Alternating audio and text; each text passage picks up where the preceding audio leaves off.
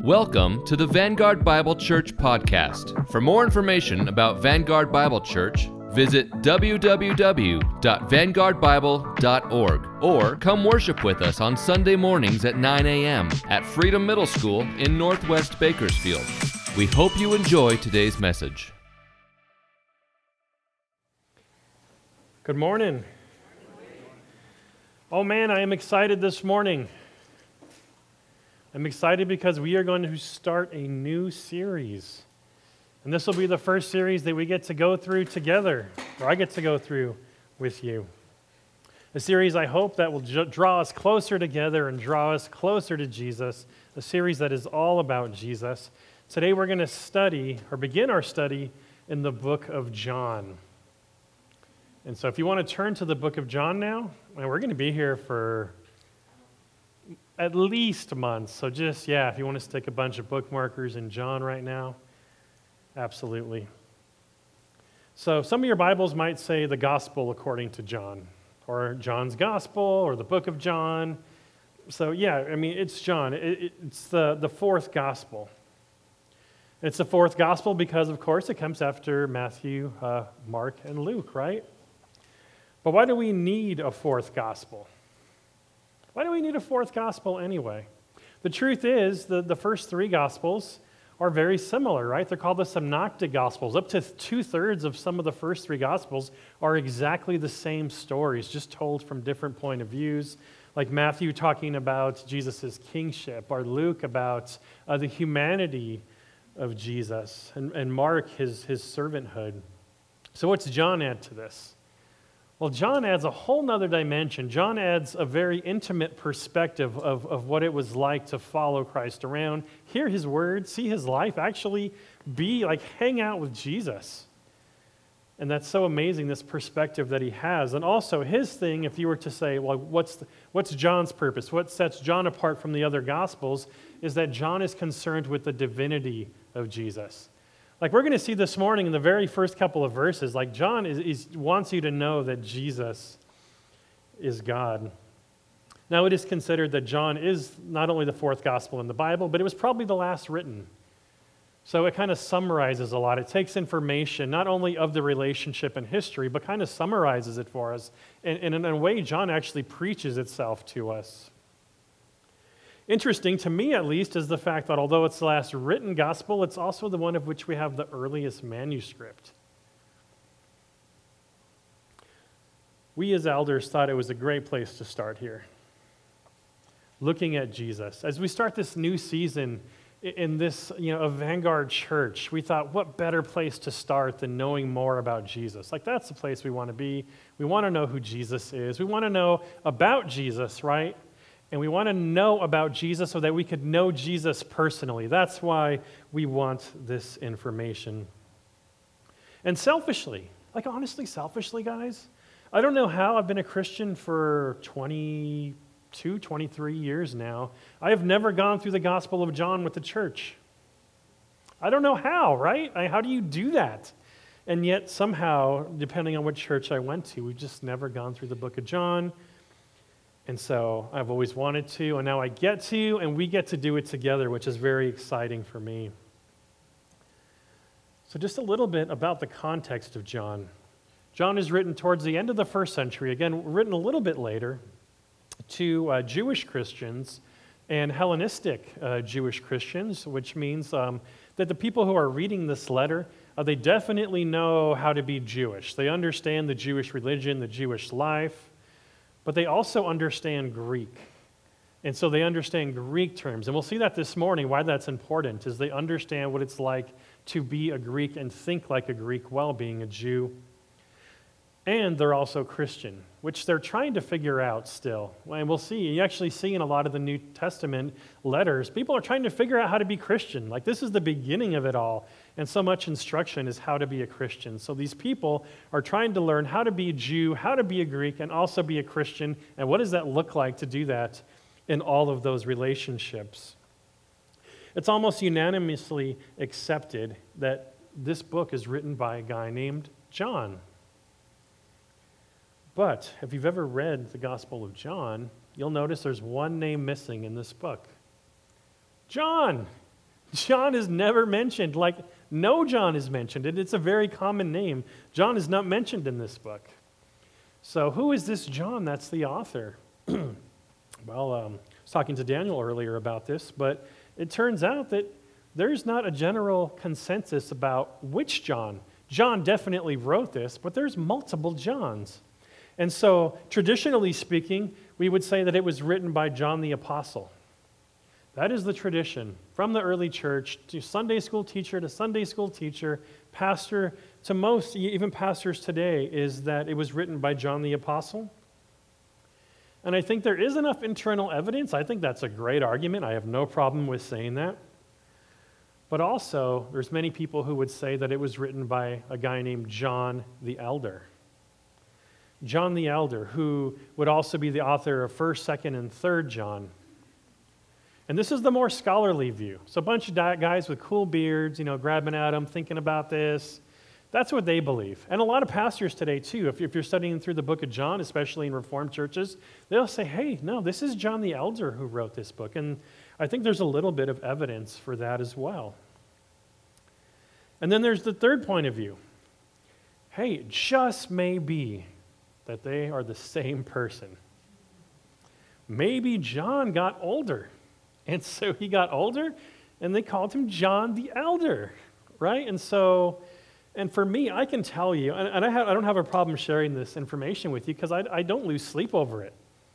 I do not think it matters. I don't think it's crucial to what's being taught here. All I know is, is that there's a guy named John who lived with Jesus, who heard Jesus speak and saw the way Jesus lived.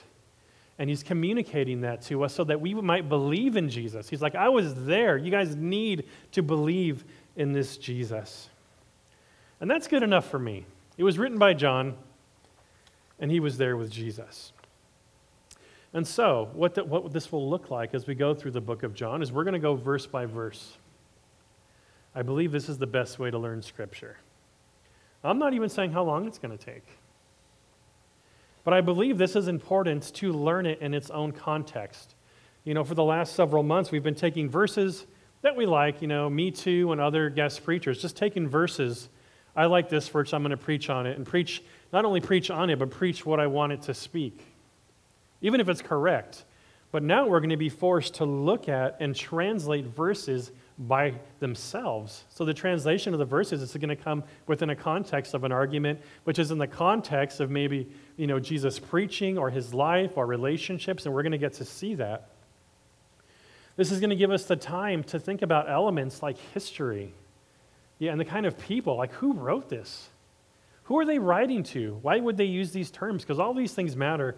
And when you're just doing one off sermons, you do not have enough time to look at all this stuff.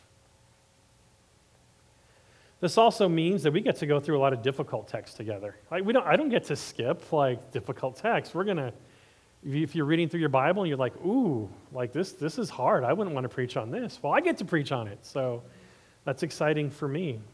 It also means that our sermons are going to look different week to week. The sermons that I preach aren't going to be like, you know, cookie cutter, this is the way they're going to look, because some sermons are going to be very practical. You know, Jesus is going to be talking about what this looks like in your life, you know, what to do with money, what to do with relationships.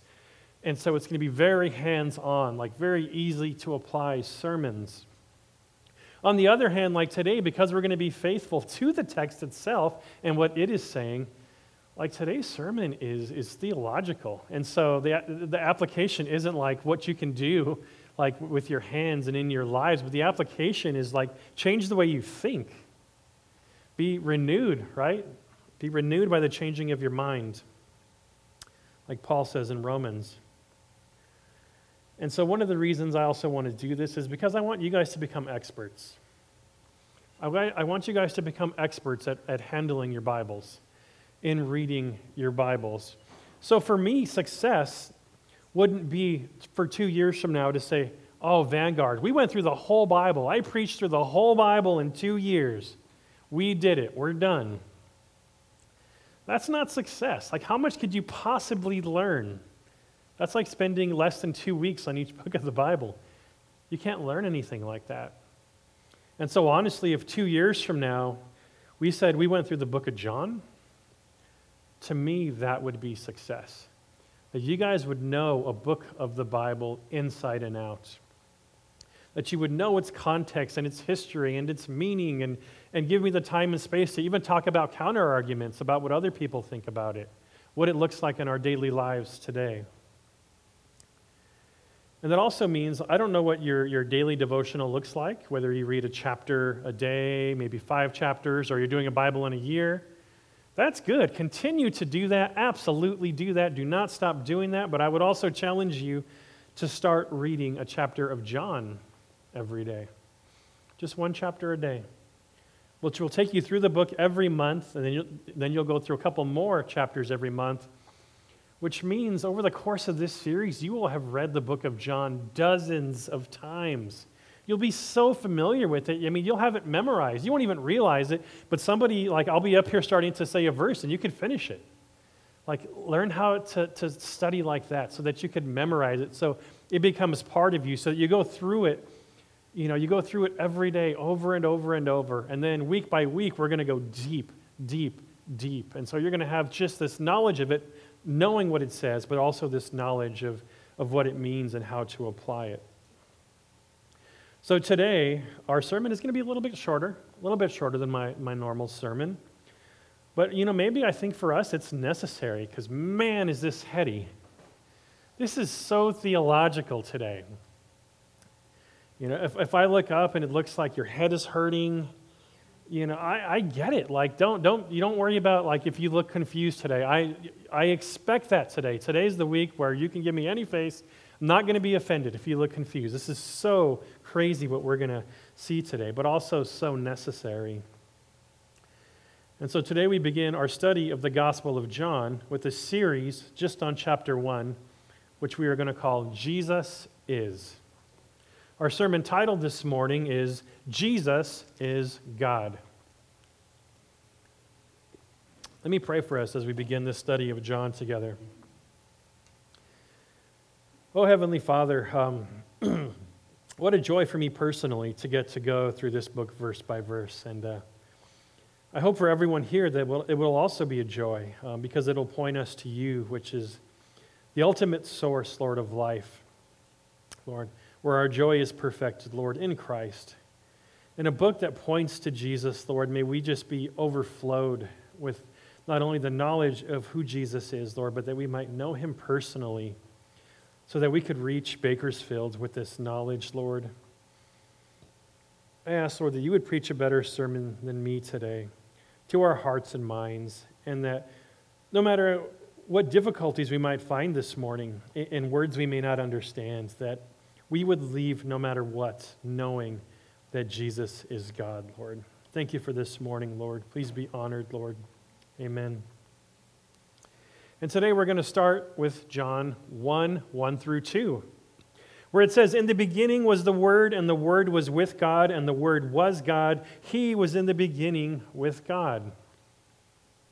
So let's look at the first part of verse 1, where it says, In the beginning. Does that sound familiar? Yeah, right? Genesis 1 1. In the beginning, God. And I don't think this is a coincidence or an accident. The book starts with these words. After all, John 1 1 through 18, we'll see over the next couple weeks. John 1 1 through 18 is what's known as a prologue. It's known as a prologue. It's setting up everything, it's introducing its topic, it's telling us what we need to know before we go through this awesome book you need to know this information. If you don't know this information, you might be lost or you might not understand what is happening. So you have to pay attention to the prologue. It's the foundation, it's like the structure that holds everything in place as we go through this book in Greek culture, it was, it was very common in this culture to use this prologue to introduce like a thesis statement. This is what it's about. This is the purpose of, of what's happening. This is th- what you need to know. And also, you know, in this culture, it, if it, it was very common to describe the author if it mattered. So if somebody important wrote the book and they had like something about them was interesting or important, you want people to know, which is what we see people here. Let's introduce who this book is about. It is often said, as I've said myself, Genesis 1 1 is the most difficult verse in the Bible. It's the most difficult verse in the Bible, let's be honest. If you can grasp, if you can understand or believe, right, that God is in the beginning, then everything else should be easy. So, Genesis 1 1, that is the verse that, that we must understand. And so, by using these words, like I, I do believe John is being very intentional in the beginning.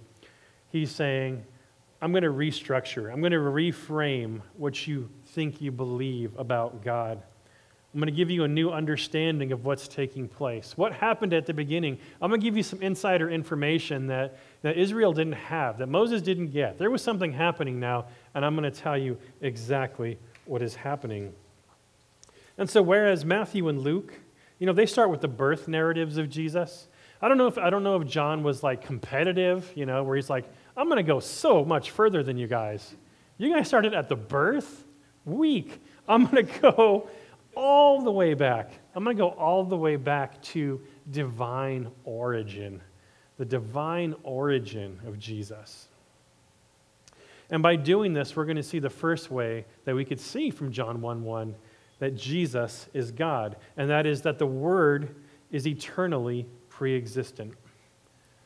The Word is eternally pre existent. And I've misspelled pre existent this week so many times as I was preparing this sermon. and so, to be fair, I'm saying the Word, right? The Word is pre existent. And we have the benefit now as Christians, we know the Word is Jesus, right? And to be fair, we learn this information in verse 17.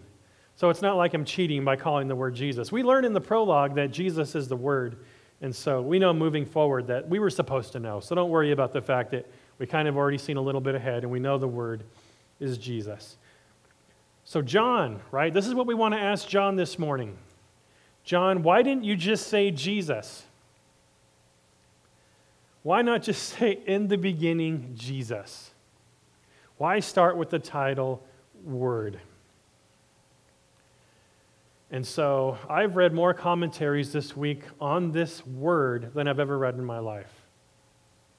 And so I've read, you know, famous, you know, historical theologians and commentators who have said things like, nobody knows why John chose this word. Some people have said, we still don't know. We have a guess as to why John chose this word. And so that word, that word is logos right? You guys heard that word logos? I think it's a term like most people have heard the word logos before. Now, I, I think from all the information I've gathered, I can say, um, knowing that we know what we know about John, um, is that John likes to use words that have multiple meanings. And we'll see this through this study. Like John, he, John gets cute with his language. I mean, just words that mean different things to different people. It works amazingly. But sometimes it can be a little confusing. But I think what he does here by using the word logos is pretty genius. For the Hellenistic Jewish Christian hearing this, this idea of logos, right, it's an incredible idea.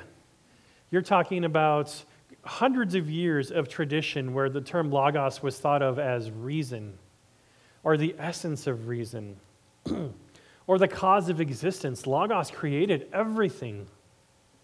Logos is the ideal world, the ideal man, and everything comes out of Logos. Also, the laws of the universe.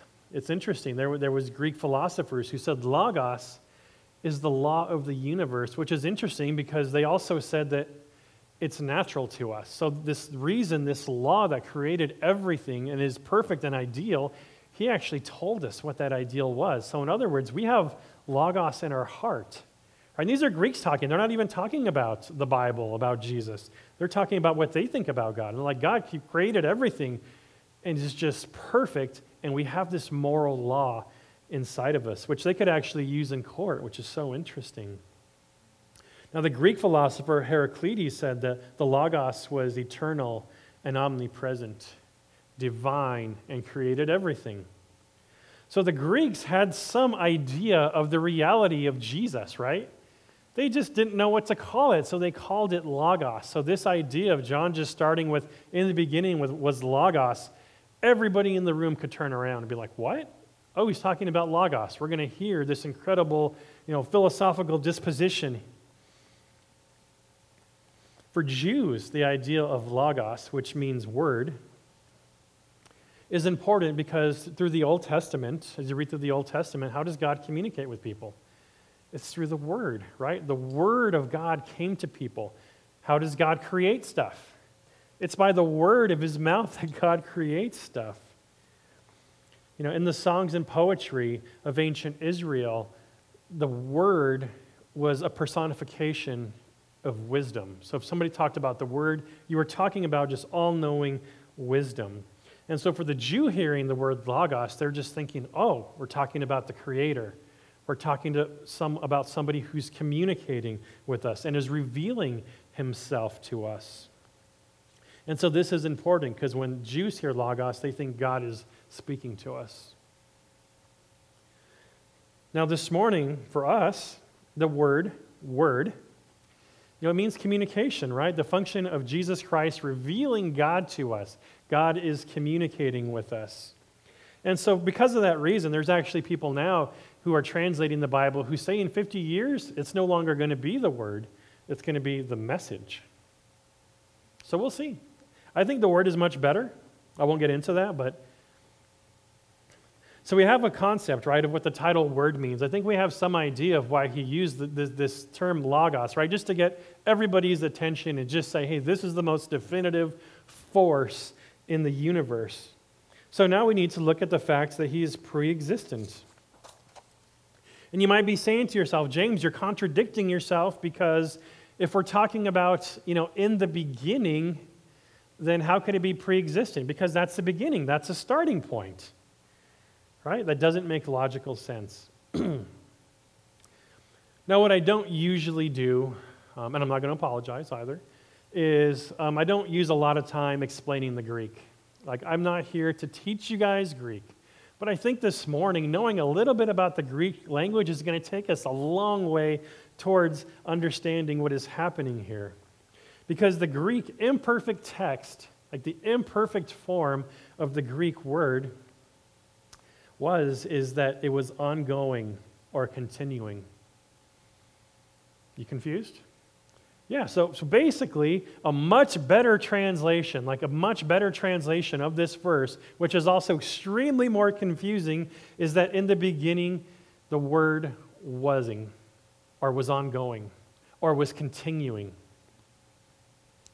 which means that as far back as we can comprehend a beginning to be with our finite minds, God was already existing, right? The imperfect tense. God was already there being God, had already been for eternity, as far back as we can think. You know, and, you know, if you're like one of my kids, and you could say, well, what about the day before that? Well, yes, he was already continuing to be God. And the second before that, continuing to be God. And so that's what it actually says here. So a really good translation, translation is the word was wasing. That's the literal translation. I know that that's, that's very difficult, but that's what it says here. Just as far back as we could think, pre existing, the word has always been. You with me, guys? All right. I was joking with my wife this week. I was like, you know, I'm going to take a bottle of Advil with me for this sermon. We'll just pass it around.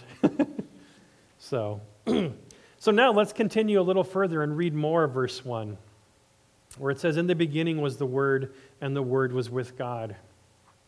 Was with God. And this means that the Word is in eternal relationship with God, is in eternal relationship with God. So not only is this Word eternal, right, pre existent, this word has been hanging out with God forever, the whole time hanging out with God. And the Greek, again, the preposition here, with, it's intense, man. It is intense. It's not like I'm here with you this morning. We're occupying the same space, we're, we're breathing the same air, but this word with, it's intimate. Like it is an intimate relationship that they are with each other. Again, trans, if you translate this correctly, it's actually not only with, but it's facing each other. They're not in the same room, they are facing each other.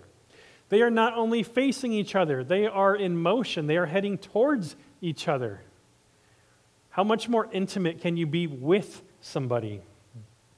Again, this, this can't make complete sense to us. Imagine calling our kids and asking them, Hey, are you on your way to so and so's house? Are you headed that direction? And they say, Yes, yes, I am. And, and we say, Okay, who are you with right now? Oh, I'm with them already. Yeah, I'm looking right at them. We're face to face. But also, I'm on my way to them. No, like our minds can't wrap ourselves around how intimate this relationship is between God and the Word. And of course, the God here, as already referenced, is the God of Genesis, the God who created everything. Which begs the question hey, who gets to hang out with God forever? Who gets to do that? And so, what we will see here is that the Word is eternally God. And now let's finish verse 1. In the beginning was the Word, and the Word was with God, and the Word was God. What a bold statement. What a dangerous statement to make. Even for the people in this culture, like this cost you your family. You say this, like you can be excommunicated from your family. You know, many people died for this very confession. Remember Jesus, why did Je- why was Jesus crucified? It's because Jesus said this about himself that he made himself equal with the Father. That is why Jesus was crucified because he said that he was eternally God. Now, commentator R. Kent Hughes, who is one of my favorite commentators, says of John 1 1. The simple sentence of verse 1 is the most compact and pulsating theological statement in all of Scripture. Jesus was always existing from all eternity as God, in perfect fellowship with God the Father, and though not mentioned, the Holy Spirit. He is the cosmic Christ. And we will meet the Holy Spirit in chapter 1. Such an amazing chapter. But what does this look like technically? Like, draw this out. If somebody said, draw this out, draw this verse out, what this looks like it, it doesn't make sense. You know, because as Hughes says here, we have God who's the Father, which we will find out in verse 34 in this chapter. And then we have the Word, who we find out is Jesus in verse 17 of this chapter. And there's a difference between them. And yet they are the same. God and the Word are not identical, but they are one. The Word, Jesus, shares his nature and substance and being with God. Theologian Matthew Barrett, one of my old professors, uh, explained it like this Since this is the eternal, infinite, immutable, and impassible God we are talking about, the Son's generation is eternal, infinite, immutable, and impassible, meaning he can have no beginning as creation does. So the Word was there at the beginning with God and is God, was eternally pre existent in relationship and is God. And in verse 2 just summarizes that fact by saying, In the beginning, He was in the beginning with God, which just gives us, you know, the hammer, right? Oh, yeah, you heard me right. He was in the beginning. So we start to see Jesus introduced a little bit, right? Because now he went from Logos to He. And so we will find out shortly that He is the Son. Now, I know this is very technical, and quite frankly, I think if we're being very honest, church, we read this and we have more questions than answers. Right? What does this look like? And that's okay. It's okay to have mystery and not know how everything works this morning. But one, th- one answer that we have to leave with this morning, no matter what, whether we understand it or not, is that Jesus is God we can't miss the fact that the book starts here. Of all the ways John could have started, and we'll see he's a very intelligent, charming, sophisticated, cute writer. And he knows what he's doing when he says, hey, we're going to start in the divine, in the cosmic realm. That's where we're going to start this. Understanding who Jesus is, we must understand first that Jesus is God. Like, this is foundational to everything we're going to study ever. In 1 Corinthians 15 14, Paul said this And if Christ has not been raised, then our preaching is in vain and your faith is in vain. And of course, Paul here is not talking about the origin, but about the resurrection. But I mention that because Paul is saying if the resurrection isn't true, then why are we meeting together?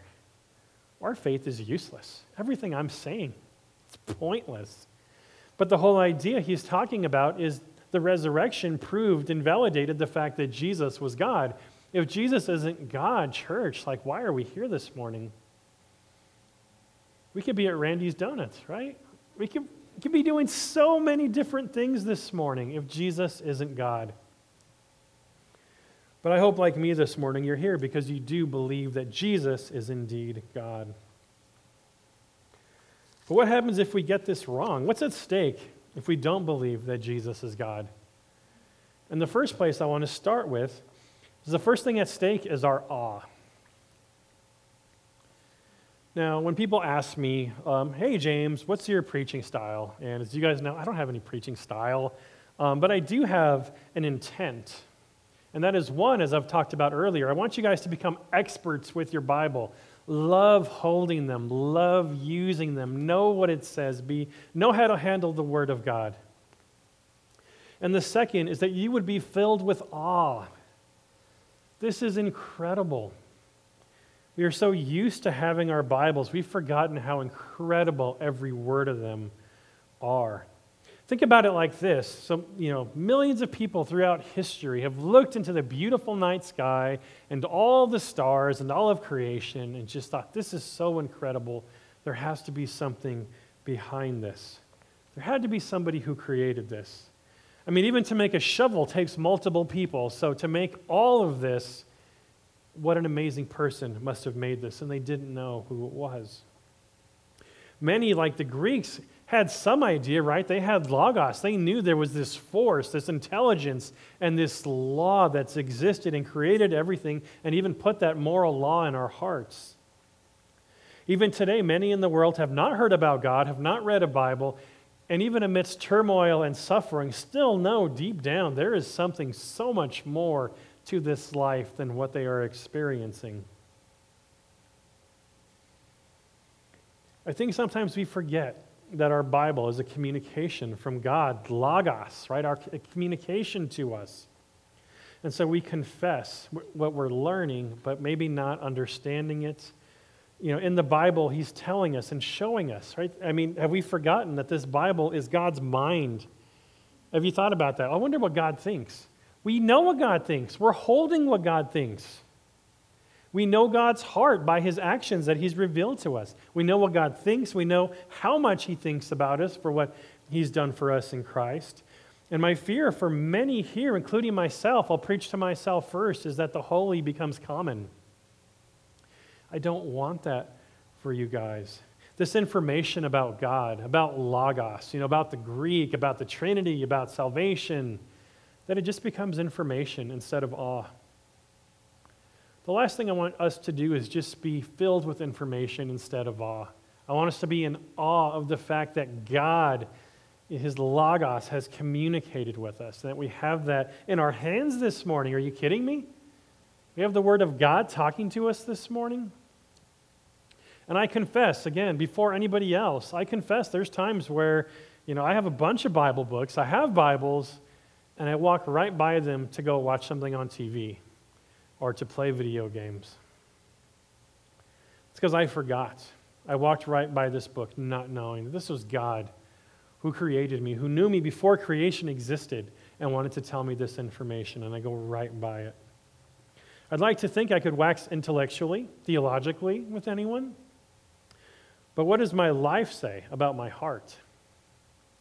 What does my life say about my heart? Have I encountered Logos? Have I encountered Jesus? Do I believe that Jesus is God?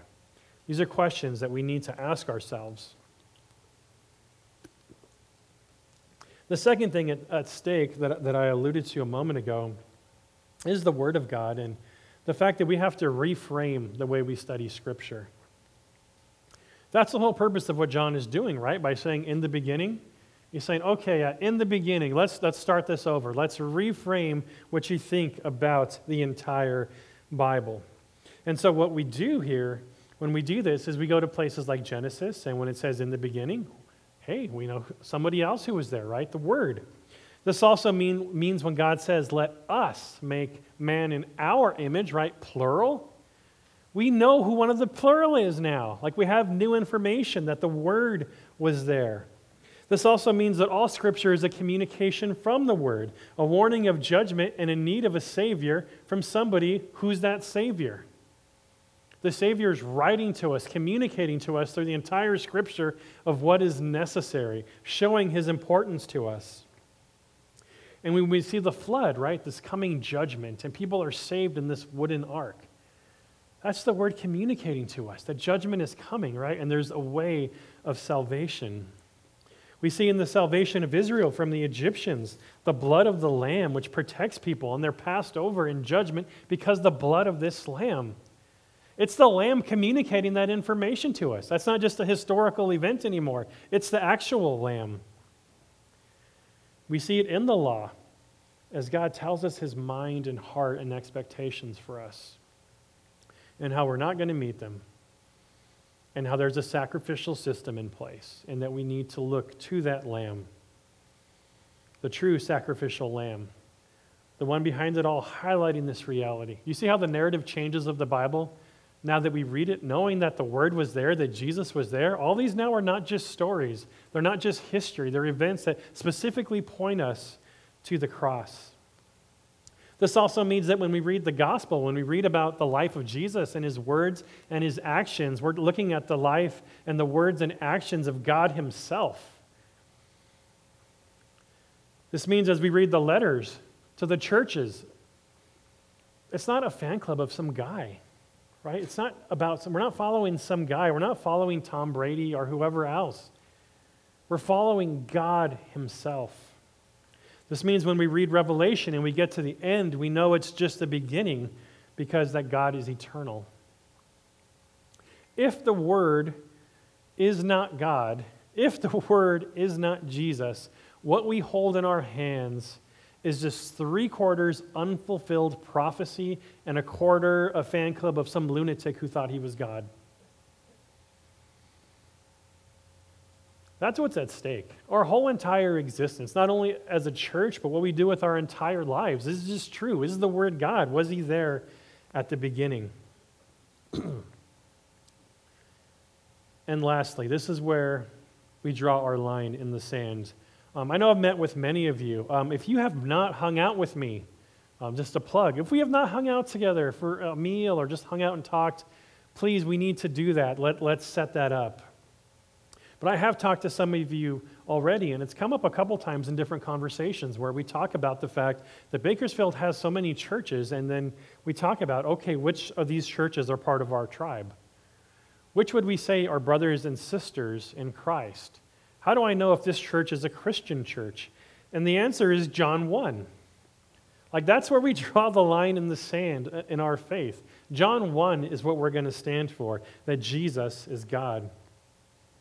Now, don't get me wrong. We love everybody, we love our neighbors as ourselves, but also they need the gospel. And the gospel is that we offended God, and God came down in Jesus Christ to save us from the one that we sinned against himself. If Jesus isn't God again, man, are we just wasting Sunday mornings? So we draw a line in the sand theologically, just like in this book with the Jewish culture. And we would say, yes, there is only one God. We agree with you guys, but he's in three persons.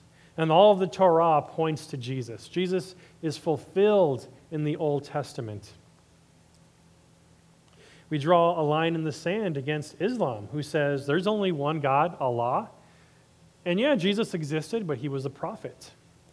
And we would agree with them in saying Jesus was a prophet, but he was also a priest and a king and God, right? So, yeah, Allah is not God. There's only one God. We draw a line in the sand against other Bible based belief systems who say God is many, or Jesus is many cool things, great things, but not God. And we'll, we'll look more at that next week. But this week we say everything in the Bible, including John 1, and verses 1 through 2, is pretty clear that it says Jesus is God. And we draw a line in the sand against atheists.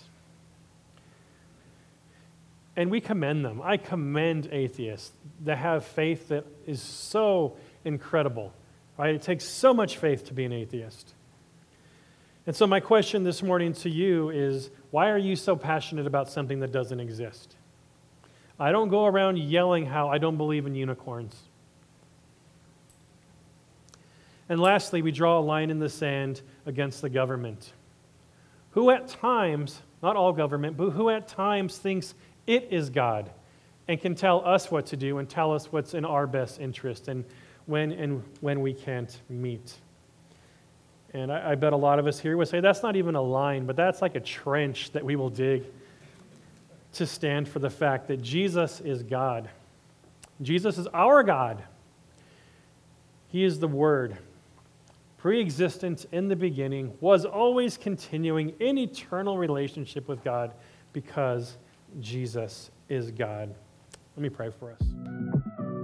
We hope you've enjoyed this Vanguard Bible Church podcast. You can find more sermon messages online at vanguardbible.org. Have a great week, and we hope we'll see you soon.